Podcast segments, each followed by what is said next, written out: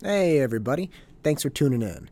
The next ten minutes are inspired by a really odd dinner party and a hug. I enjoyed this one. I hope you do too. Welcome to the engine.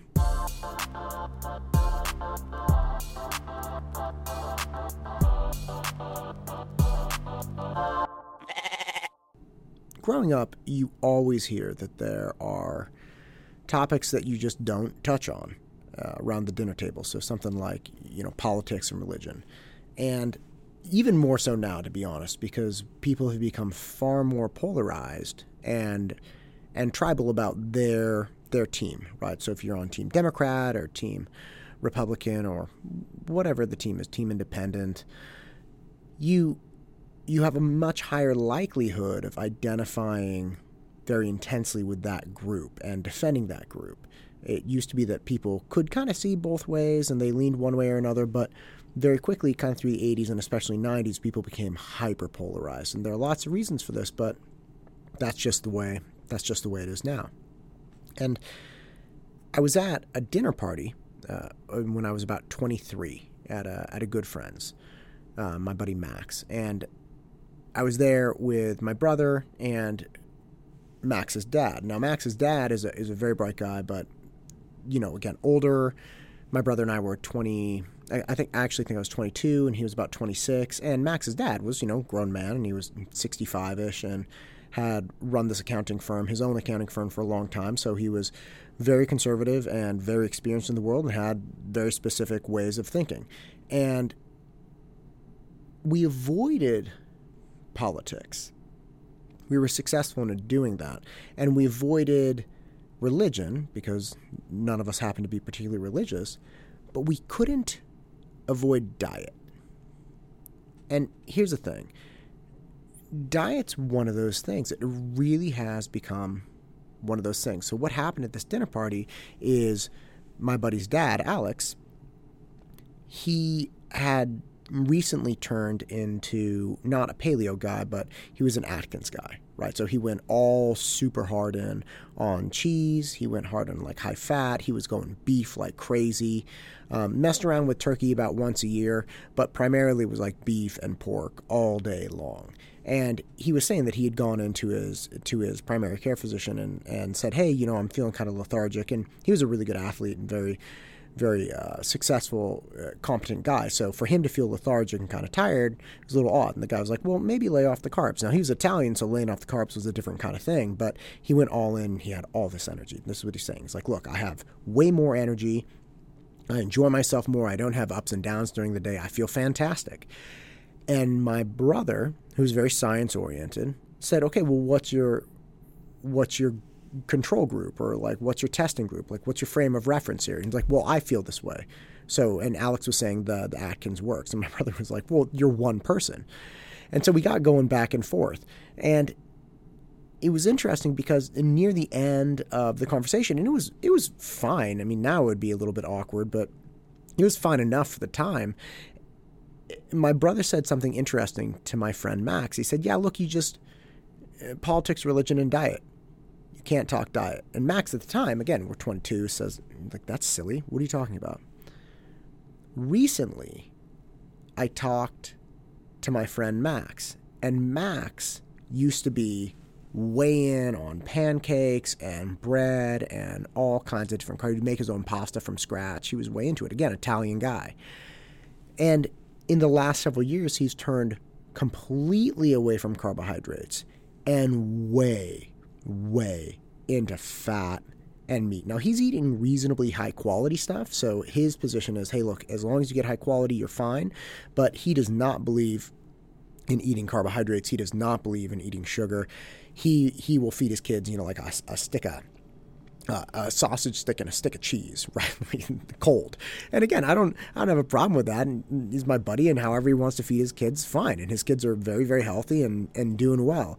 But it cracked me up because he referenced that in a conversation we had recently. He referenced the dinner party that kind of ended on a funny note. It wasn't terrible, but it was funny. And he said, you know, your brother was right. You you really can't talk diet anymore because people bring so much to the table when you talk diet that they've become, you know, separate teams. You know, you're either on team carbohydrate, you know, low fat, high carb, clean eating. You're on team vegetarian, you know, don't want to hurt animals. You're on team vegan, go next level, right? You don't want to hurt any animals at all. And and you, you think any harming of animals and, and the pursuit of your own dietary needs is just cruel and insane. Or you go the exact opposite. You go paleo. Okay, you go carnivore. Good Lord, the carnivore diet's fantastic. There's just nothing but meat and and dairy. And, and look, I'll be honest with you. I am susceptible, as, or I was rather, as a younger man, to these to these kind of ideas. Because when people present these different diets and they say, well, this is why you feel this way and this is why you feel this way, and if you did this you'd feel a little bit better and you'd feel less sloppy here, you'd wake up more easily. I met this guy Mo when I was when I was twenty-one. This guy Mo on campus at Cal, right? So who's wandering around campus? Well, I'm going to class and Mo's just hanging out there. Mo convinces me to eat raw beef as a diet, and I was like, no, is this for real? And there he was eating raw beef. He was eating raw beef, and I had a bite. He had this container of raw beef, and I had a little chunk. I was like, ah, it's pretty good. I like beef. So I went out and got this thirteen-pound hunk of beef and ate nothing but raw beef for like a couple weeks. It was a trip. My point is you – I'm not recommending this, by the way, but my point is you get sucked into different different types of, of dietary journeys, and people believe very much that the journey they're on, especially while they're on it, is the right journey. And it's not uncommon, especially in my family, for people to go down one path for a certain amount of time and then switch gears and go down another path and then switch gears and go down another path. I mean, the number of different diets that I've heard my family members go on, I, I, we don't have enough time. I don't have enough memory on my computer. It's, it's just phenomenal. So again, you have these very tricky topics that you just, in general, you just shouldn't touch, because you never know who you're talking to. If you met somebody just at a at a party or on the street or however you meet them in a coffee shop, you can't start talking about how you just had a three egg scramble. You can't start talking about how, you know, you never eat meat or you never have dairy or you're a vegan, and, and you can't start talking about these things because people will instantly put you into into a category. They'll put you into a team. And and it'll rob you of a genuine exchange. They won't most of the time people don't see you anymore once they have you in a team, especially a team that they're not on. They don't see you anymore as an as an individual person. They're like, oh, he's team vegan, or he's team carnivore, or he's team Democrat or Republican, or he's team Catholic, or he's team Jew, or he's team whatever. That's what happens. It's happened with diet. It always was there in politics and religion. But it's happened again, which is very interesting because I saw it happen. I was I was coming to do a podcast with a friend a few weeks back, so this was be, really before we were on lockdown. And this is a great friend of mine, and I, I usually give him a hug when I see him, and I went up to kind of give him a hug, and I caught myself, but I also realized that as I was kind of moving forward, he stopped and kind of started shifting sideways. And I thought about that, and I realized, oh, by me attempting to give him a hug, or at least looking like I was going to attempt to give him a hug, that put me into a very specific team. It put me into team Corona denier. It put me into team I don't believe in science. It put me into team whatever whatever the team is. It put me with the people that openly and overtly deny the crisis we're in. And I apologized to him. I was like, I'm sorry about that. And he was like, yeah, no, no, no problem. And we walked about six feet apart and, you know, came into the office and never shook hands and did our podcast. But I started seeing this when I started looking around. And again, this happened, this has all evolved very quickly. But if I saw somebody now, even a very dear friend of mine, and they came up to try to give me a hug, I would I would actually be bothered. I would be offended. And I don't know if I would go so far. I mean, obviously, if these are my good friends, I know them pretty well. I wouldn't go so far as to say, you think this or you think that. But that's what people can do.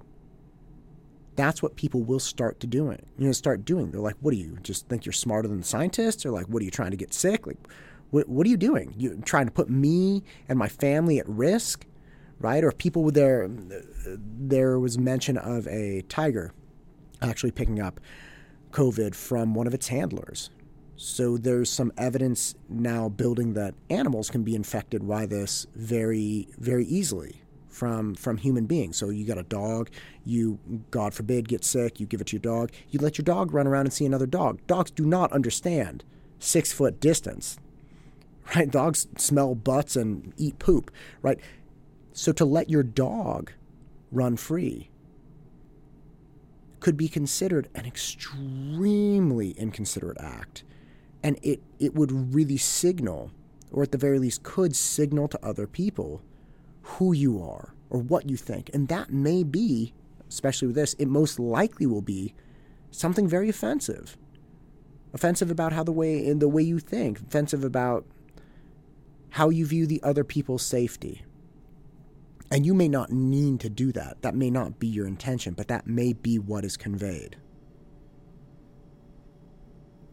And again, politics, religion, diet, and now hugs. Don't touch them. Don't touch it. Don't bring it up. You're not going to get any benefit by pushing someone past their comfort zone. You're not going to get any benefit by initiating this exchange where you find out where someone stands. There's nothing to be gained here. And there's a lot to be lost. A ton. This is a stressful time already. You don't want to be pissing off a close friend because you assumed he would be cool with giving you a hug. We need all the friends we can get. We need all the support we get. We do not need people around us pushing our comfort zones. So just think about that. The next time you're in this position, the next time when you may actually see somebody face to face, the next time you're walking your dog or take him to the dog park or or anything, just really recognize that each of your actions very intensely communicate something about you to the people around you. And if you're careless with them, that may be really damaging in the long run, and certainly in the short term. So just think about it. And on that note, thanks for listening. Go out and crush it.